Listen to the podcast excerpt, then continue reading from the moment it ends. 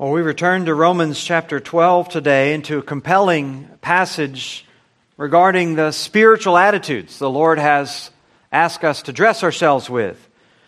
And as we said last time, this is really a call to spiritual self awareness, the developing of a proper attitude, a proper view of yourself, a proper view of your weaknesses, a proper view of your limitations, and a proper view of your dependencies within the body of Christ. It's a call uh, from the Apostle Paul for us not to think of ourselves more highly than we ought to think, but to think with sober judgment, as he says in verse 3. See yourself and your spiritual standing and your life properly, not through the eyes of your own pride, not through the eyes of your own mind, but appropriately.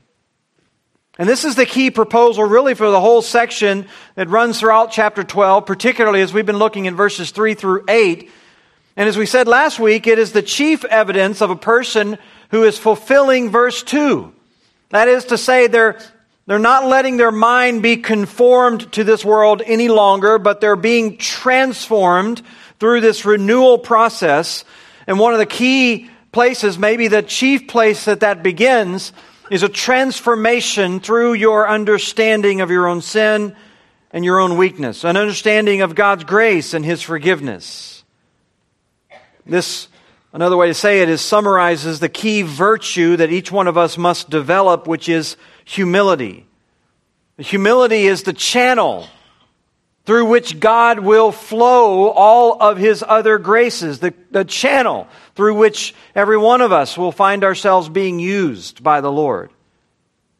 If there is to be then any fruitfulness in our ministry, any lasting impact, any real eternal value, it will not be in our own natural capacities that we see ourselves in our own strength. It will be as we see ourselves and present ourselves and humble ourselves before the Lord. So, this is a call for us to develop this kind of spiritual attitude. It's vital to the church, it's vital to any ministry, a low view of yourself, we might say.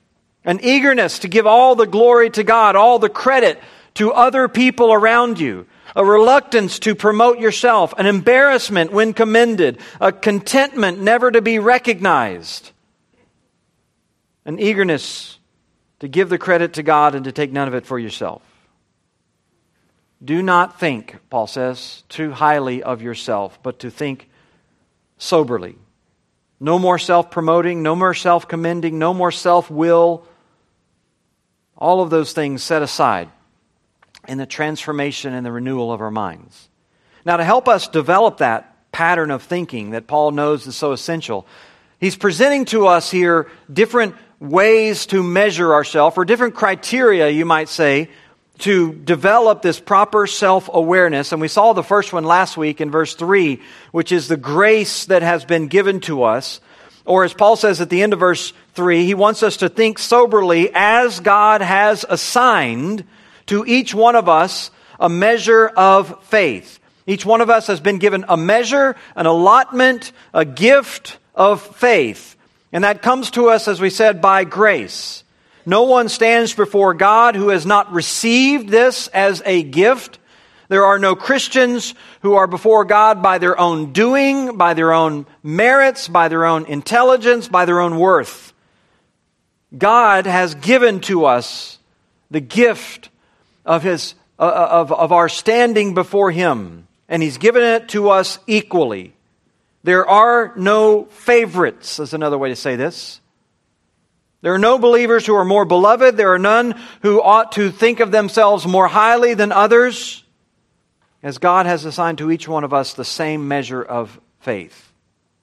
Now, as we saw, this really kind of flowed out of a whole discussion in chapter 11 related to Jews and Gentiles, because within the church there was a, we might say, a racial bias Oh, from one group against the other, from Gentiles against Jews, and maybe Jews against Gentiles, where they looked at one another with some level of disdain or suspicion or just dislike. But it began to play itself out, as it always does in every church, with this level of competition for position, for power, for influence within the church, which, which Paul spells out here as he transitions from this high mindedness in general to the specificity of our various ministries, our various ways of serving, our giftedness within the body of Christ, which is the second thing that Paul brings up, the second criteria of measurement that helps us develop this kind of proper self awareness or proper spiritual self awareness, and that is the group to whom we are created. If he wants us to understand the grace we've been given, he wants us equally to understand this group now that we are a part of, this group that we are interconnected with. As he says in verse 4, for as in one body we have many members, and the members do not all have the same function, so we, though many, are one body in Christ, and individually members one of another. It's another way for us then to view ourselves properly and soberly, and that is to understand that we are members of one another. We're not isolated, we're not islands, we're not independent, we are dependent. There's an essential interconnectedness that you have with every other believer in this room. That you have to value, that you have to guard, that you have to protect, that you have to pursue. And God has designed it that way. He's designed it so that we stand not only in need of Christ, but He's designed the church so that we stand in need of one another and the gifts that each one of us bring. Or we might say it this way that one of the fundamental problems of those who think too highly of themselves is that they don't properly appreciate the contributions of others. They tend to maximize their own standing and their own gifts while at the same time minimizing the contributions and the gifts that others might bring. They may not think of themselves as completely independent, but they certainly think of themselves as clearly more important. And so Paul's emphasis here is that we understand the many and the varied functions within the body of Christ as God has designed them, the necessary interrelationship that we have with one another, as, as it is with a body, a human body. Paul, of course, takes this even deeper when he expounds the same idea to the Corinthians and he says to them, quote, the body doesn't consist of one member but many. If the whole body were an eye, where would be the sense of hearing? If the whole body were an ear, where would be the sense of smell? If all were a single member, where would the body be? End quote. In other words, you might imagine that you are the, the key cog. You might imagine that you are the end all of whatever ministry you're involved with, but but Paul would tell us that you need everyone who is around you. In fact, you need to assess the value more properly that they bring to the table. Christ has made it so none of us can exist individually. And so, in order for us to properly grow, if we're to grow at all in our spiritual life, we must be intimately connected to other Christians. We must be dependent on them. I mean, that alone is why it is so fallacious when people decide that they're just going to do home church. They're just going to, they're just going to sort of worship God. And you hear this more and more out there. Well, the church is just Christians. It's not a building. It's not a location. It's not something that we you know, necessarily have to do together. Well, I mean, that would be the attitude of a high minded person. One who thinks too highly of themselves, who doesn't see their dependency on the gifts that God has brought to others. God has designed the body so that each member contributes something necessary for the overall health of the body. And when it's not being contributed, or when the contribution is not being made, or when the contribution is not being received, even, the body suffers. Any of you who've ever stubbed your toe knows this, right? Uh, you know, I always am amazed. I used to kind of chuckle um, to hear these high paid professional athletes who are sitting out of a game for something called turf toe. I'm thinking, what? You're paid a million bucks and you can't get out there with a sore little toe? until I seriously injured my toe one time and realized how worthless I was in so many endeavors. They understand that they can't contribute to the team because their toe can't contribute to their body. And how such a small member makes such a big difference when it's not making its adequate contribution. Well, Paul wants us to understand this. He wants us to understand this interconnectedness. He wants us to, to set aside the attitude towards others that they're not needed, that they're not necessary, or at least that they're not as necessary as you are. To think so highly of yourself, to think so highly of your contribution, that you don't properly assess the contributions of others. And the fundamental error in this kind of thinking is to imagine that whatever is happening through other people is not happening through Christ. To imagine that other people have been put around you in the body of Christ who are doing whatever they're doing in their own strength, in their own ingenuity, in, in whatever their resources are.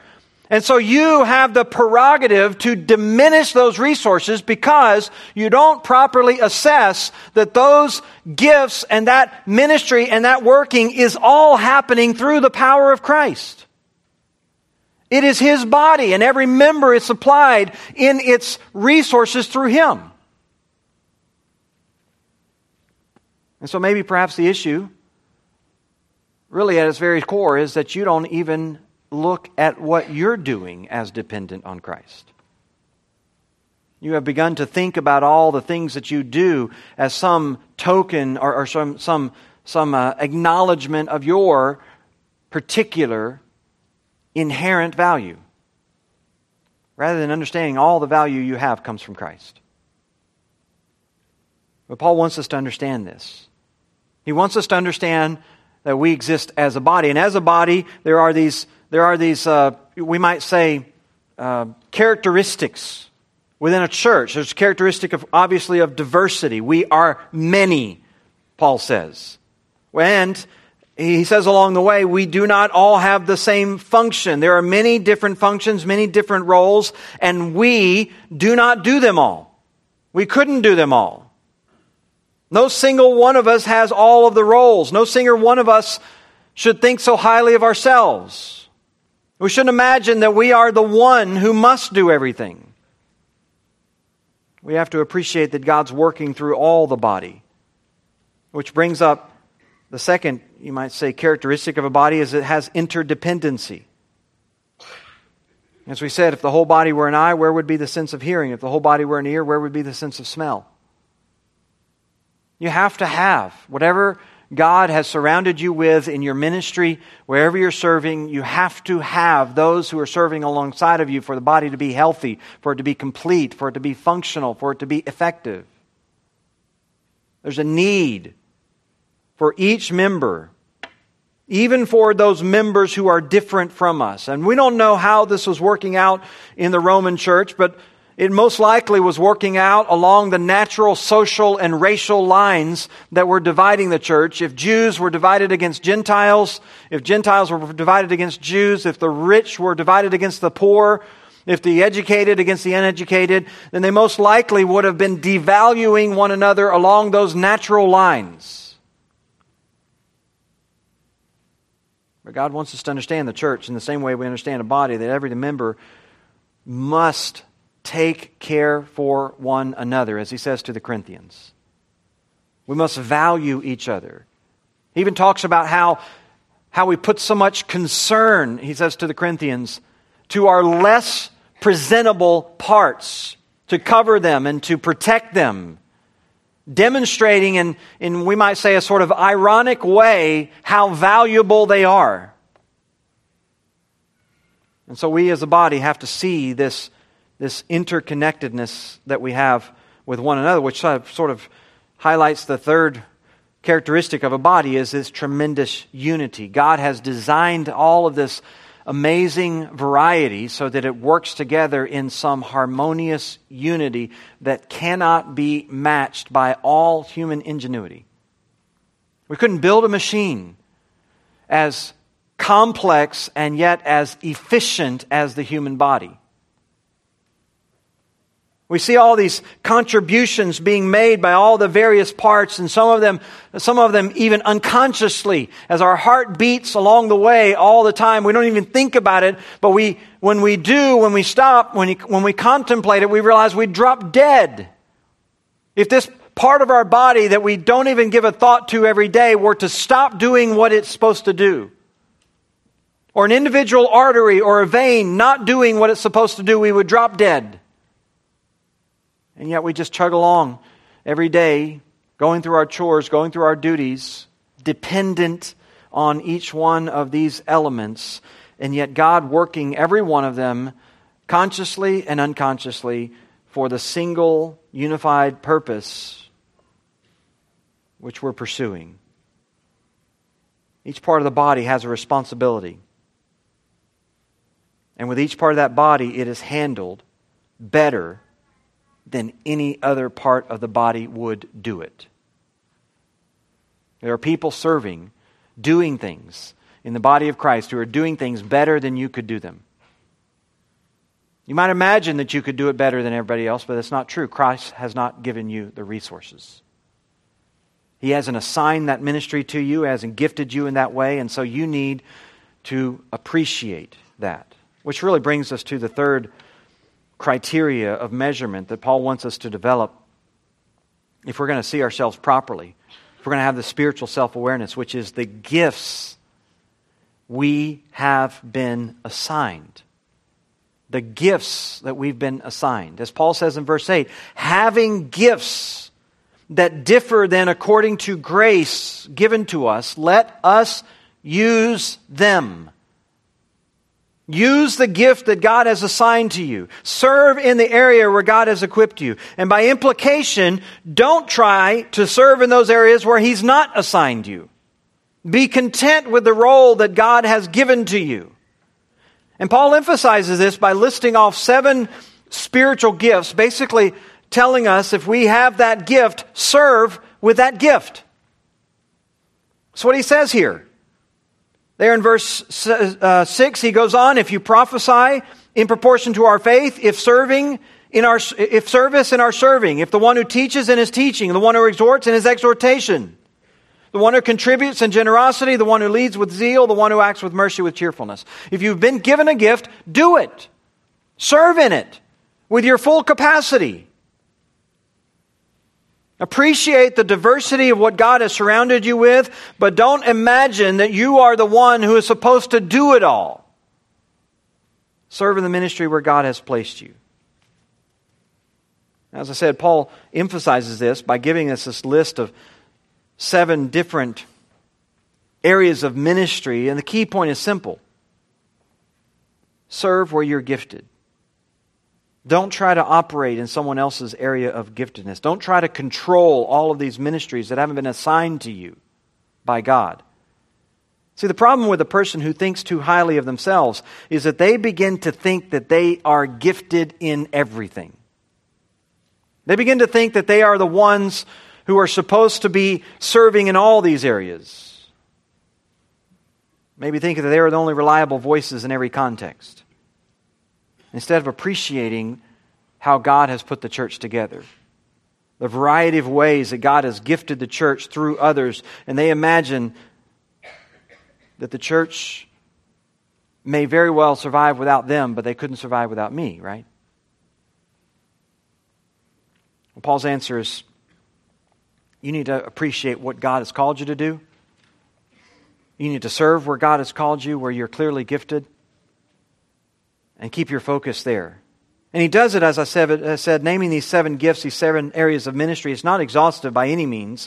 In fact, we could compare this with other lists of spiritual gifts that are given in 1 Corinthians or 1 Peter chapter 4, and you could come up with a whole, a whole slew of, of categories. Some people have identified as many as 21 that are named in the New Testament. But really, I, I don't think of these as individual gifts as much as I think about them as categories of giftedness.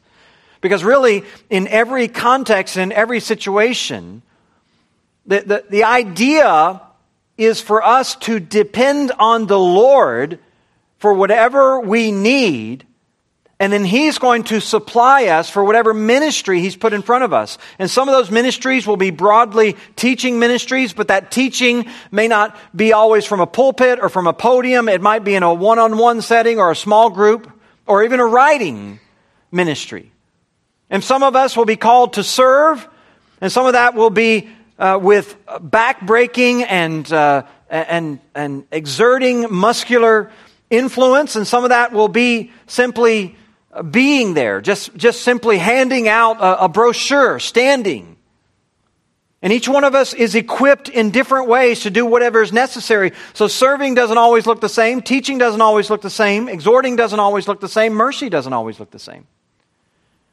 But we should think about these in these broad categories of, of gifts, or probably a better way to say is broad categories of ministry. Sometimes I, I fear that by talking about gifts, we're putting too much emphasis on our own individual attributes. That's not really not the focus of the New Testament. The focus of the New Testament is not our attributes, but on our dependency. God has placed you in some area of responsibility. Depend on Him to carry out that responsibility. So, Paul names, we might say, seven ministries. And the first one that he mentions here is the ministry of the prophet. He says, if eh, we need to minister according to the, the grace given to us, if prophecy in proportion to our faith. This is the first one. We don't know why Paul listed, but but it was one that was active in the early church, this ministry of prophets. They served as the voice of God to the people, just like in the Old Testament, the prophets served as the voice of God to the people of God. And this was necessary in the early days of the church before the New Testament was written, before there was explicit instruction from God in the writing of the apostles. Before all of that had been written and circulated throughout the church, God provided within local congregations, and for that temporary period of time, the ministry of prophets. Prophets who appear to have now passed away from the church as the completion of the New Testament came. These, as I said, were like Old Testament prophets who served specific needs. You see in the Old Testament prophets, for example, like Samuel, who were involved in the selection and the appointment of leaders within Israel, or confronting of sins, like Nathan when he had to confront David, or prophets who were involved with direction on key decisions, like Isaiah, or prophets who were given ministries of warning like Jeremiah or Jonah, or ministries of hope like the minor prophets, or exhortation to trust, where you see this again and again from the prophets in the Old Testament, urging God's people to rely on God and not to turn to foreign alliances. And this is the way that you see the ministry working out in the New Testament. Prophets doing very similar things. We hear about the appointment of leadership why, by prophetic utterance in Timothy's life. Or you see the confrontation of sin or warnings coming from prophets like Agabus. Or you see the direction that's given from, from prophets in the, in the city of uh, Antioch in Acts 13, the appointment of, of uh, missionaries there. You even see Paul exercising a prophetic ministry on a ship in Acts 27 whenever people were despairing for their life and he told them to trust in God. Exhortations to trust. So you see prophets doing the same thing they've always done because prophetic ministry has been active at various times in various places throughout the history of God's people. These prophets would have operated perhaps much like apostles, but not in a universal way. Apostles had authority over many churches, all churches, whereas prophets appeared to be rather localized and specific to their area. But a prophet would have been given supernatural knowledge into situations, supernatural understanding. That's why whenever the soldiers were beating Jesus, they had blindfolded him, and they said to him, Prophesy and tell us which one of us hit you. That was their understanding of prophecy. It was somebody with supernatural knowledge.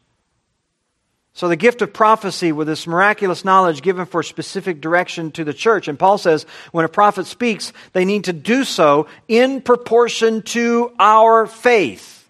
Speaking about himself as a prophet, into proportion to the faith that God has given to us. When God reveals something to you, you need to say something. When, when He gives you, we might say, a word of knowledge, you need to believe it and you need to speak it. This is what happened on that ship in Acts 27 whenever they were tossed around in a storm for many days. And along the way, we're told that they had to undergird the ship with straps because they were so afraid the ship would be broken apart. And they began to toss out the cargo overseas to lighten the ship, to lift it up from the, the bottom so it didn't scrape along the, the, the, the reefs. And he, he tells them eventually, after several days of all of these efforts, Paul stood up in Acts 27, verse 22. He says, I urge you, talking to the whole crew, I urge you to take heart, for there will be no loss of life among you, but only of the ship. For this very night there stood before me an angel of the Lord, to whom I belong and whom I worship. And he said, Do not be afraid, Paul. You must stand before Caesar. And behold, God has granted you all those who sail with you. So take heart, men. For I have faith in God that it will be exactly as I've told you. So here's Paul. He receives a vision from the Lord and then he has to exercise faith in that vision to have the boldness in the face of, of impossible circumstances to be able to stand before people and say, this is the way it's going to be. This is the way it's going to happen. And so Paul's calling on prophets to do that. Exercise the gift with faith. Believe the things the Lord has revealed to you. He's not calling them to be presumptuous. He's not calling on them to go out and speak when they haven't been spoken to. That was the condemnation of the Lord so many times in the Old Testament. Pseudo prophets, false prophets who went out and spoke when the Lord had not spoken to them. In fact, they were blasphemous prophets. Deuteronomy 18 says such a prophet ought to be killed, they ought to be stoned. Paul even uh, admonishes us in the New Testament not to receive the words of a prophet without testing it. You say, well, what's the test? Well, uh, Deuteronomy 18 says this is the test. When a prophet speaks, if it doesn't come true, he's not a, he's not a true prophet. Pretty simple. Because God, when he speaks, he speaks truth, he speaks infallibly. So for a prophet to speak and say, Thus saith the Lord, he has to be 100% accurate.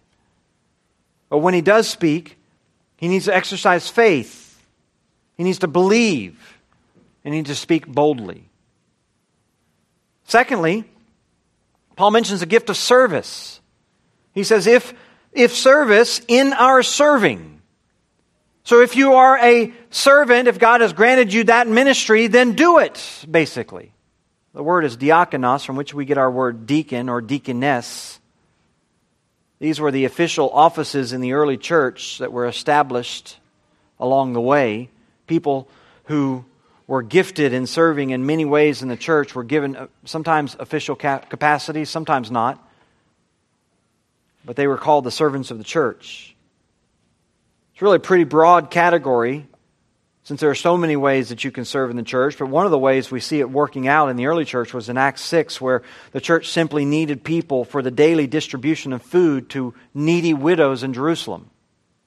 And it was a logistical challenge to get food from the people who had prepared it to all those people who needed it, when by that time the church in Jerusalem had grown to more than 10,000 people. And so the church desperately needed servants or deacons to help with the officiating of this. And there would have been all kinds of people who were involved with the process, as we said, some of them preparing, some of them just carrying and delivering. But they needed some people who would oversee the whole process, and these people became involved in the operation uh, of this through the Lord in an area of service.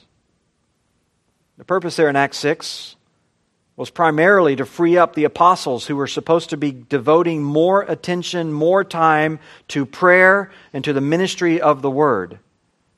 And they understood rightly that if they allowed themselves to be drugged down into all the nitty gritty task of all these acts of service, it would have a negative impact on the church. It would have a negative impact on their prayer life, a negative impact on their time of studying, a negative impact on their time of discipling and teaching, and ultimately a negative impact on their effectiveness.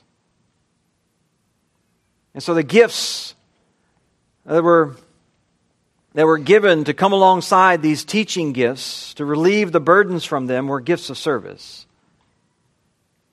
And they would continue to function in these service gifts.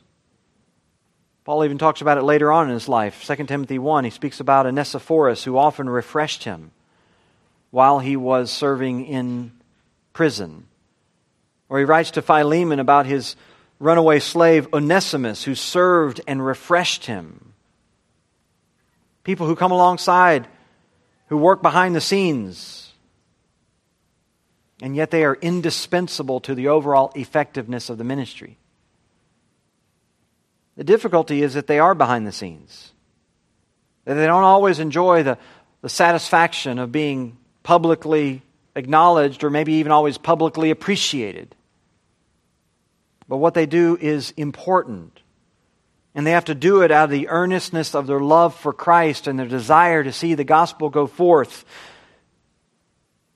moving obstacles out of the way so that those who teach, those who preach, those who serve in those ways can give their full attention to the teaching. Paul also mentions the gift of teaching. That's the third gift that he mentions. As I said, it is a companion to the gift of service. Both the teachers and those serving must understand the vital roles that they play in each other's lives, and both must resist the temptation to want to cross over into each other's area of service. Not out of some concern for territorialism, not out of some attitude, hey, this is my ministry. That's not what Paul is really getting at, but like the apostles in Acts 6, uh, Acts 6 out of a, a sense of effectiveness. Paul says that the one who teaches needs to exercise his gift. He needs to serve in his gift. He needs to serve in his teaching. And don't try to do what everyone else does. Teach. Dedicate your heart to it so that you can do it effectively.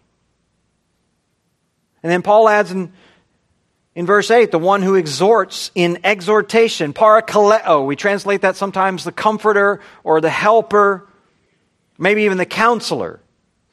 And Paul's probably referring to those people who we might say have counseling ministries. They come alongside of someone in the midst of a struggle, encouraging those who lose heart. And again, Paul's telling them, serve in your area of ministry. If you have a ministry of encouragement, encourage. If you have a ministry of exhortation, exhort. Be content with the ministry where the Lord has given you. Realize the vital role that it plays in the overall body of Christ. It is one of those many and varied functions without which the entire body could not operate. It would be so bogged down by the discouragement, by the perplexity, by the confusion that is out there in people's hearts and minds if we didn't have all of the people who are, who are operating in this way bringing the kind of, of, uh, of encouragement and clarity and help and exhortation that's needed. Paul mentions also the gift of giving. The one who contributes, he says, should do so in generosity. That is, do it to the extent of the capacity that God has given to you. Do it generously, not in a paltry way. This is just a, a gift that God gives, and when He gives, He gives you resources to carry it out. As He says to the Corinthians, God is able to make all grace abound to you, so that having all sufficiency in all things at all times, you might abound in every good work. If God has given you the gift of giving, He will give you the resources to be able to give. And so, this is a, a gift that often comes to those with abundant resources. It's certainly not limited to wealthy people, but if you are one of those, you are one of those that God has given resources to for the purpose of giving. And as the old saying goes, you cannot outgive God. He's given you those resources, He supplied those resources, you give those resources, He'll supply more. And you'll always uh, abound, he says, with everything you need to do every good work that God has presented to you. So the gift of giving, he says, need to be, needs to be done generously, abundantly, as God has richly provided for you. You see examples of this as well in the New Testament. A man like Barnabas, who the Lord had given property to. He had apparently lots of property, and when a need came up, he sold a tract of land and he brought the proceeds and laid it at the apostles' feet, and the money in turn was used to provide for the needs of discipleship. It was discipleship because so many people had come to know Christ on the day of Pentecost, and they'd come from all over the world, literally. And in order for them to be discipled, they couldn't go back home. There were no churches wherever they came from. The only way was for them to be housed and for them to be fed and for them to be provided for in Jerusalem. And so there was a massive need that arose to provide the needs for all these people so that they could ultimately be taught in the Lord. And everyone contributed generously to the effort, we're told. But it couldn't have happened had it not been for the particular ministry of those who had the gift of giving. And we're able to give in these generous ways. And so Paul tells them here if that is how the Lord has equipped you, then continue to do it generously. Serve in your area. Realize what God has equipped you to do. He also adds there in verse 8 those who lead, those who administrate. They need to do it with diligence, with zeal, it's a word literally for standing in front of other people. And it refers to the one who stands in front, basically giving direction to others. This isn't the person who is directly involved in a particular task. That might be more the ministry of serving. This has to do with organizing them, with leading them. The skill of and the ability to take all the various talents and the gifts throughout the body and unite them toward the accomplishment of a specific task. God has equipped some of you in that way. And your role is to come alongside and to take these complex, these complicated things and to figure out how to bring them about in a cohesive and a, a smooth operational way. The key ingredient, Paul says, is diligence or zeal. Because as those of you who serve in this way understand, one of the biggest uh, tasks involved with this is simply understanding the problem to begin with. Climbing in taking all the component parts, if you will, out so that you can see exactly the way everything operates, so that you can see exactly how the problem needs to be attacked. It takes a tremendous amount of effort, a tremendous amount of diligence. People imagine sometimes leadership is just doling out tasks to other everyone else. They, they throw, out the, throw out the word delegation like it is some uh, just simple switch that you flip and a whole organization begins to operate. But too often, that's a recipe for discouragement and failure. Whenever you just start assigning tasks when they're not even the most effective task, nor are they most effectively done by that person. They're not equipped, or they're not even gifted. And they're not even given the resources to do what they need to do. And so they just get frustrated in ministry because somewhere there's a failure of someone to apply the kind of diligence to understand the problem that is in front of us and to unwrap that thing and to break it apart in all of its component parts and to be able to understand all the pieces that need to go into making it work. So a leader needs to apply diligence, thinking through these complex situations, spending the time understanding all the various and sometimes even the competing interests, and coming up with workable solutions and implementing those by putting the skilled people in the various places that they need to be. Tremendous investment of time and mental capital. It takes zeal, it takes diligence, and Paul says you need to apply that. And then finally, he mentions the gift of mercy. The one who does acts of mercy, do it with cheerfulness. This is the person who brings through his words, through sometimes even his presence, particular comfort to the distressed and the people in misery and grief and pain. The person who labors to relieve the burdens of those who are going through times of difficulty to whatever extent that you can is particularly associated with physical ailments and distresses, even persecution within the New Testament. We might even say emotional distress. But these are the kind of people who God has gifted, first of all, with the time, understanding that sometimes it is just simply an investment to walk with someone through the long journey of this distress. Or sometimes just the words, the, the intuition to know what to say and when to say it. Epaphroditus was probably one of these people. Paul says in Philippians 2, he ministered to me in my distress. Dorcas was another one in Acts 9 who abounded with deeds of kindness and grace to those who were afflicted until she died. Peter came, and the Lord miraculously raised her from the dead. And the people who had received her acts of kindness and love through the years were so overjoyed to receive her back because of her acts of mercy that they suddenly were open to hear the preaching of the gospel through Peter. And that's the way it often works. These people who operate in gifts of mercy or ministries of mercy are, many ways, the avenues that open up the preaching of the gospel. Paul says you need to do this and do it with a joyful spirit. You have to do that because when you work in this kind of ministry, it's so easy to be crushed under the many griefs and the many pains associated with this fallen world. You see difficult situation after difficult situation. If your theology is not right, if you don't understand uh, appropriately all that the Lord has taught us in the gospel, that you will be crushed in your spirit and unable to operate. So he says, if you have a gift of mercy, do it. Serve in that way. God has given you that special gift.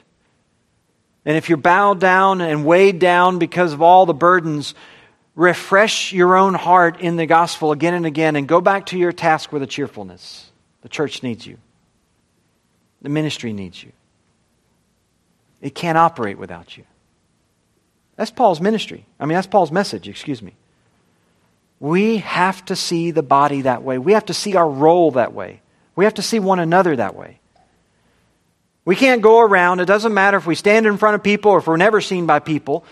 It doesn't matter if we're well recognized in the world or we're unrecognized in the world. It doesn't matter if we're educated or uneducated. It doesn't matter if we're like the person or unlike the other person. It doesn't matter. We have to see every person who is here among us as being placed here among us and having a contribution that you and I cannot make.